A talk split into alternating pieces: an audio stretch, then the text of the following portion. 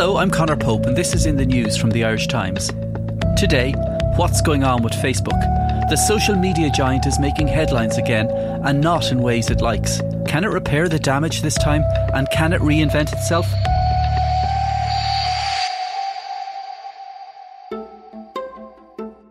This week will be a big week for Facebook, with a massive shake-up coming down the tracks.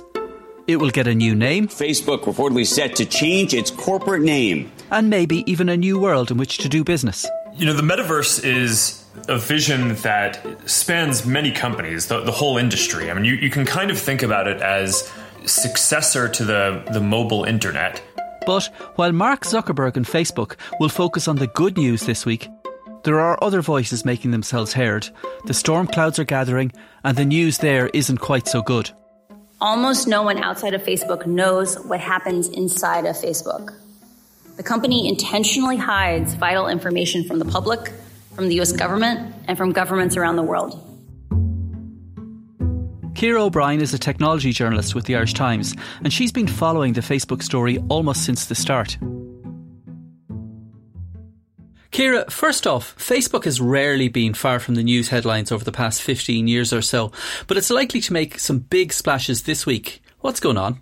Well, there, there are a couple of things going on. First off is the rumours of a Facebook rebrand. And there's talk of the company basically rebranding itself because it wants to concentrate on the metaverse.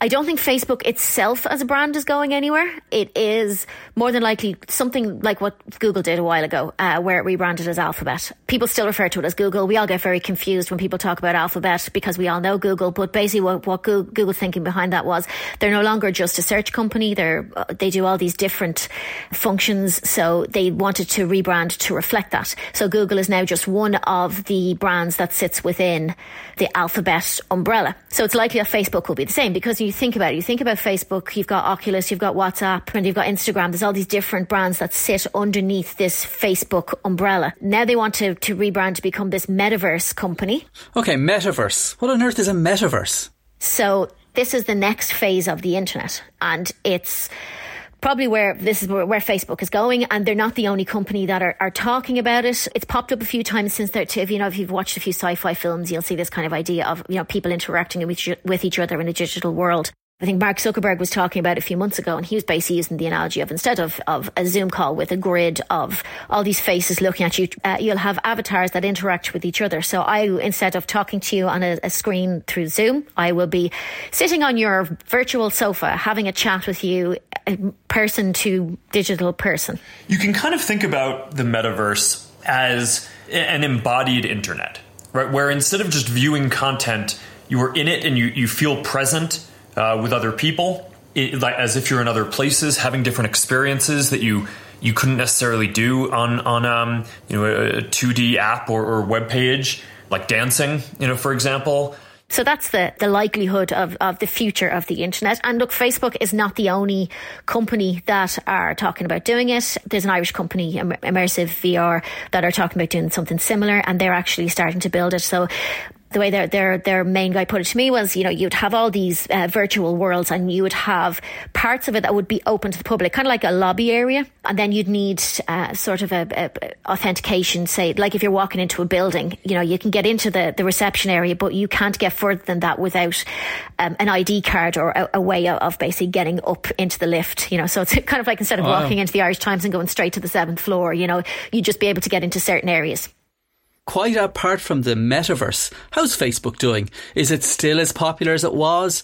And is the reluctance of a lot of younger people to use that social network a problem or a concern for the company?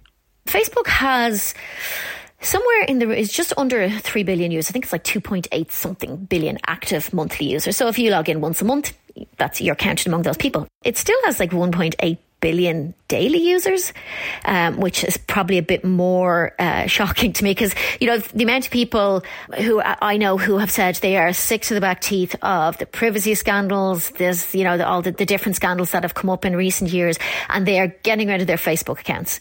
I think it's kind of harder than people realise to actually disconnect from Facebook, which is another topic altogether because so many people have used Facebook for logging into different services, and I think that may have been brought home fairly recently when And we had the outage at the start of October where Facebook, all Facebook properties went down for uh, five and a half, six hours. Last night, Facebook, WhatsApp, and Instagram, all owned by the same company, were knocked out for over six hours by a worldwide outage, and billions of people around the world couldn't use their social media accounts, disrupting businesses. And when they did, people found if they'd used Facebook to log into their Spotify account, they found can't get into Spotify because you know you can't use Facebook's authentication system because everything in Facebook is down people of say, well, I, I, want to get rid of Facebook. I don't use Facebook, but yet they use WhatsApp and they use Instagram, which are both Facebook companies, or they have an Oculus account, which means you still have a Facebook account. So I think, I suppose, doesn't have as good a reputation as it would have had. You know, people when people saw it as a good thing. You know, but now I think the kind of the shine has come off Facebook a lot, and it's been a maybe a five or six year decline for a lot of people.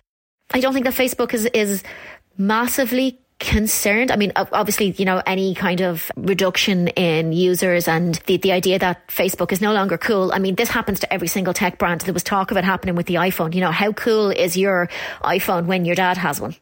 It's just one of those things. They, they these tech companies they start off as the upstart, the, the the plucky upstart that everybody wants to kind of either see succeed or grind down into the dust, and then they become the big company and then all of a sudden it's kind of like you know they're the ones doing the, the grinding down of companies. It's inevitable but whether or not it will mean the end of facebook i mean there's been so many predictions of the death of facebook and, uh, uh we're still talking about it. So I, okay. i'd be very wary of saying this is the end of facebook so you don't see it as being another Bebo or another MySpace or another Friends reunited? No, it's already outlasted all those. I think big time. You know, I mean, we're so. I mean, people. As I've, said before, people still kind of sometimes tend to see Mark Zuckerberg as the, you know the kid in the hoodie you know, he runs mm. a multi-billion dollar corporation and it has been around for, think about it, like to, you're gone early 2000, so 2004 when Facebook was kind of out there, you know, we're now in 2021 going into 2022, you know, that's 17 years. It's ancient in, in, in tech terms.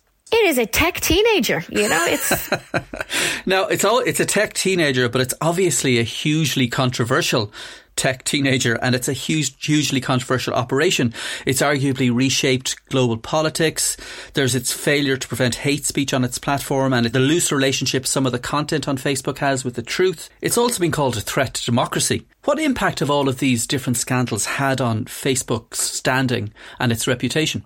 I think the scandals over the years have definitely damaged Facebook's reputation. And for most people, I think you can trace that downward spiral to the Cambridge Analytica incident. So this was a major breach of trust. And, and I'm really sorry that this happened. Just to quickly recap in case anybody's lost track of it, because there have been so many controversies linked to Facebook. Cambridge Analytica was a consulting firm, and back in the early part of the last decade, it worked with a researcher to gather data on millions of Facebook profiles. And it used one of those terrible quizzes that people seem to think it's a good idea to, to, to fill out and then it used it to target political ads at people. And the data was basically collected through an app called This Is Your Digital Life. They had apps on Facebook that were given special permission to harvest data not from just the person who used the app or joined the app, but also it would then go into their entire friend network and pull out all of the friends' data as well. So if, if one person, if you joined the app, I would not just see your Facebook profile, I would see all of the Facebook profiles of everybody that you're friends with. It was designed to build psychological profiles on users, and it emerged that up to 87 million profiles had had data harvested. You know, we have a basic responsibility to protect people's data, and if we can't do that, then then we don't uh, deserve to have the opportunity to serve people. That data was then used to help with the presidential campaigns in 2016. I think most notably with Donald Trump and I think Ted Cruz as well. Now, all this didn't come out till 2018 and it's been a bit of a rough ride for Facebook ever since. And the repercussions of that scandal are still continuing even up to now. And it's now subject of a court case in the US um, that Mark Zuckerberg has just been added to. But it's not the only thing. I mean, look, there's been studies going back to 2011 that noted the addictiveness of social media. Some were comparing it even then to tobacco and alcohol in terms of how difficult it was to quit it. Since then, Facebook has obviously been associated with a lot more scandals, the privacy of users and the leaking of data. In 2018, even the UN had warned that Facebook's platform was contributing to the spread of hate speech and violence in Myanmar. The social media site has been used to incite violence against Rohingya refugees living in the country's Rakhine state. Myanmar's Buddhist led military launched a brutal. So I think, yes, it's definitely damaged Facebook's standing. I mean, the, the company has been brought before committees in the US more times than they'd like. And I don't see that stopping anytime soon because, look, at the end of the day, you know, it's it's a technology platform that de- depends on user generated content and human nature being what it is. We're not always nice about things. So I think unless they, they institute some serious lockdown policies and, and crack down on, on all sorts of content, well, you know, we're, we're still going to be having these conversations. I mean, we've been having these conversations for years at this point. We'll still be having them, I think, in a few years' time. One thing that we've seen emerge during the pandemic has been the spread of disinformation about vaccines and COVID on the internet. How has Facebook dealt with the anti vax campaigns and COVID disinformation on the platform? Well, you know, look, on the, they they did start to take stuff down, um, and they have taken a lot of content down, and they do like every other social media platform out there, anytime you mention something about COVID, it comes with this, as soon as it picks up that word COVID, it comes with this little mm. label across the bottom that directs you towards the more reliable sources of information rather than, you know, that guy who has a Facebook page who once did a science class. But sure, does anyone care about that? No, that's the thing. I mean, like I've seen. So, the, the, the, problem is, is that look, it takes. There's a grain of truth in some stuff, you know. So there might be a study that has a, a, grain of truth that's been blown out of all proportion, and before you know it, you know, you see all these these fact checking things on Facebook. It, it's like whack a mole. You can get rid of all these Facebook pages that are promoting conspiracy theories about vaccines and, and COVID, promoting misinformation, but then like 10 more spring up to take their place. Yeah. At the end of the day, right, today alone, I had two posts tag me in one of these fake scam pages. You're breaching copyright on this and claiming to be Facebook. Now, Facebook can't even control that, which is basically they're, they're impersonating Facebook. If they can't even stop mm. that, I mean, what hope have they got of stopping COVID misinformation? Coming up, a whistleblower lifts the lid on some of Facebook's darkest secrets. And will the company be able to take over the metaverse?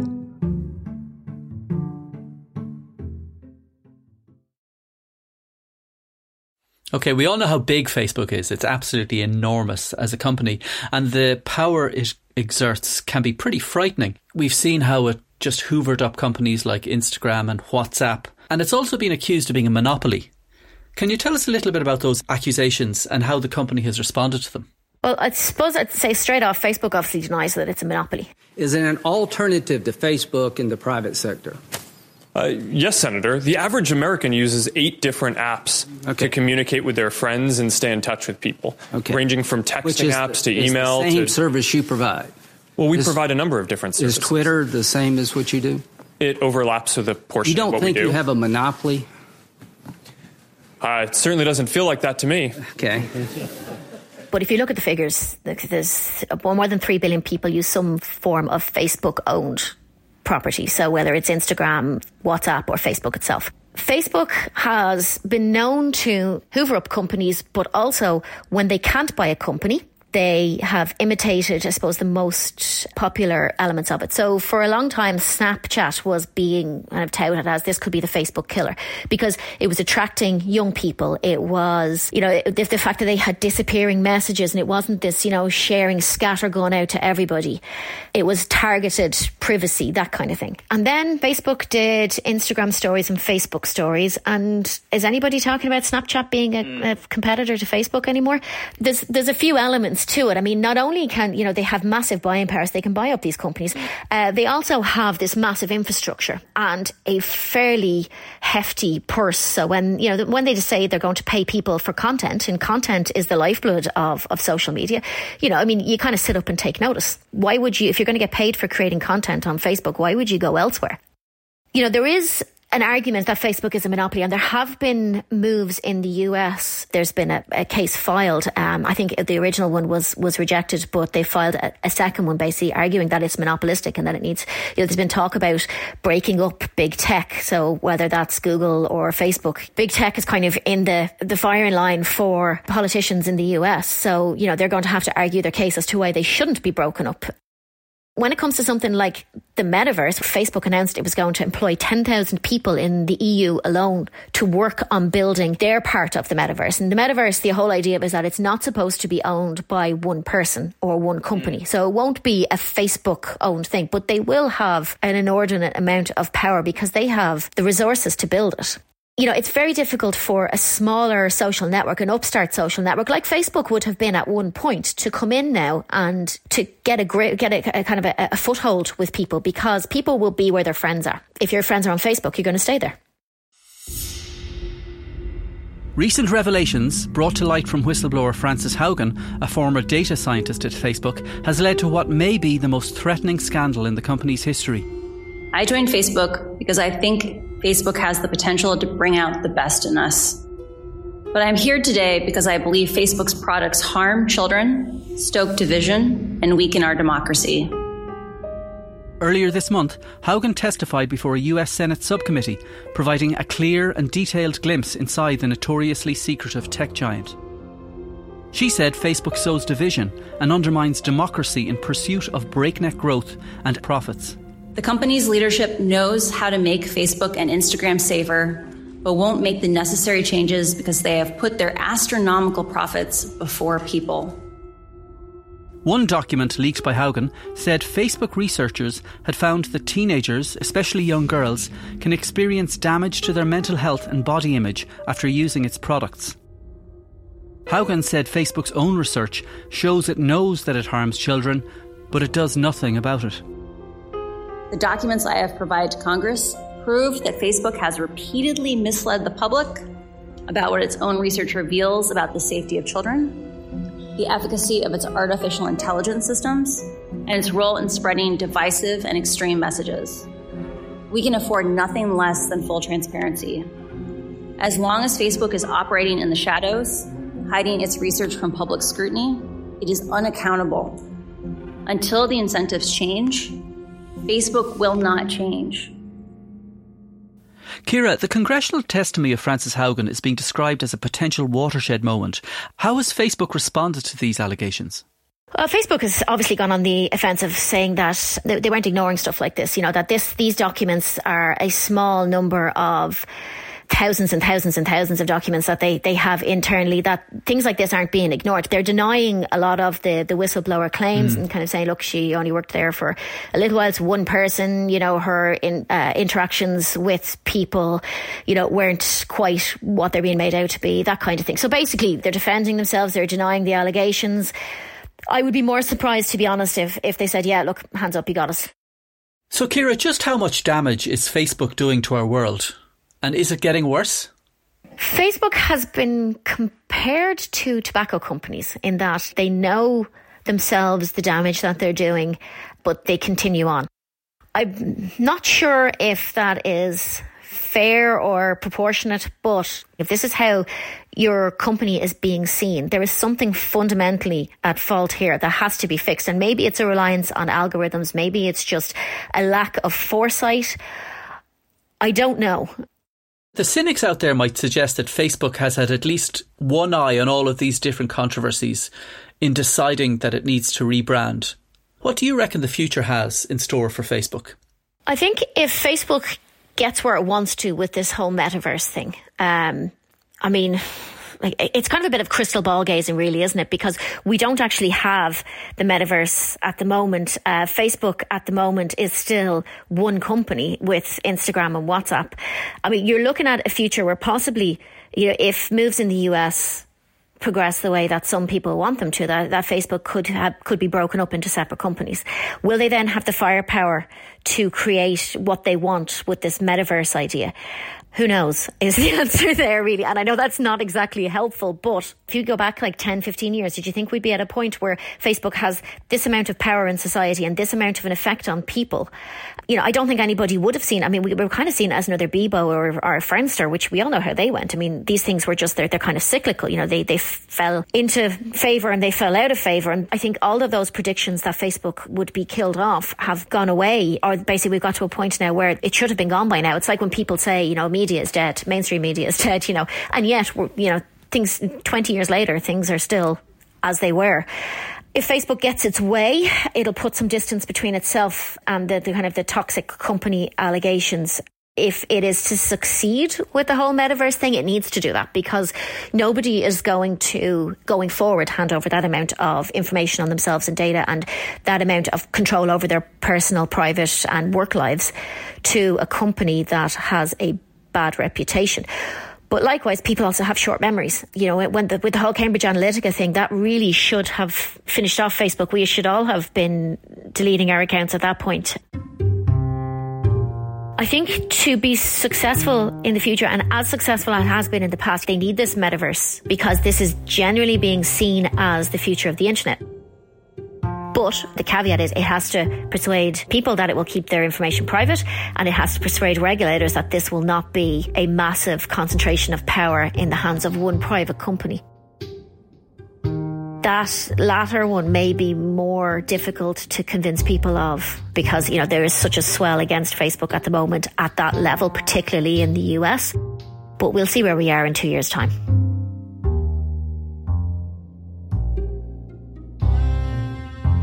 That's it for today. Thanks to Ciara O'Brien for talking to us, and maybe thanks her just a little bit less for introducing me to Facebook more than 15 years ago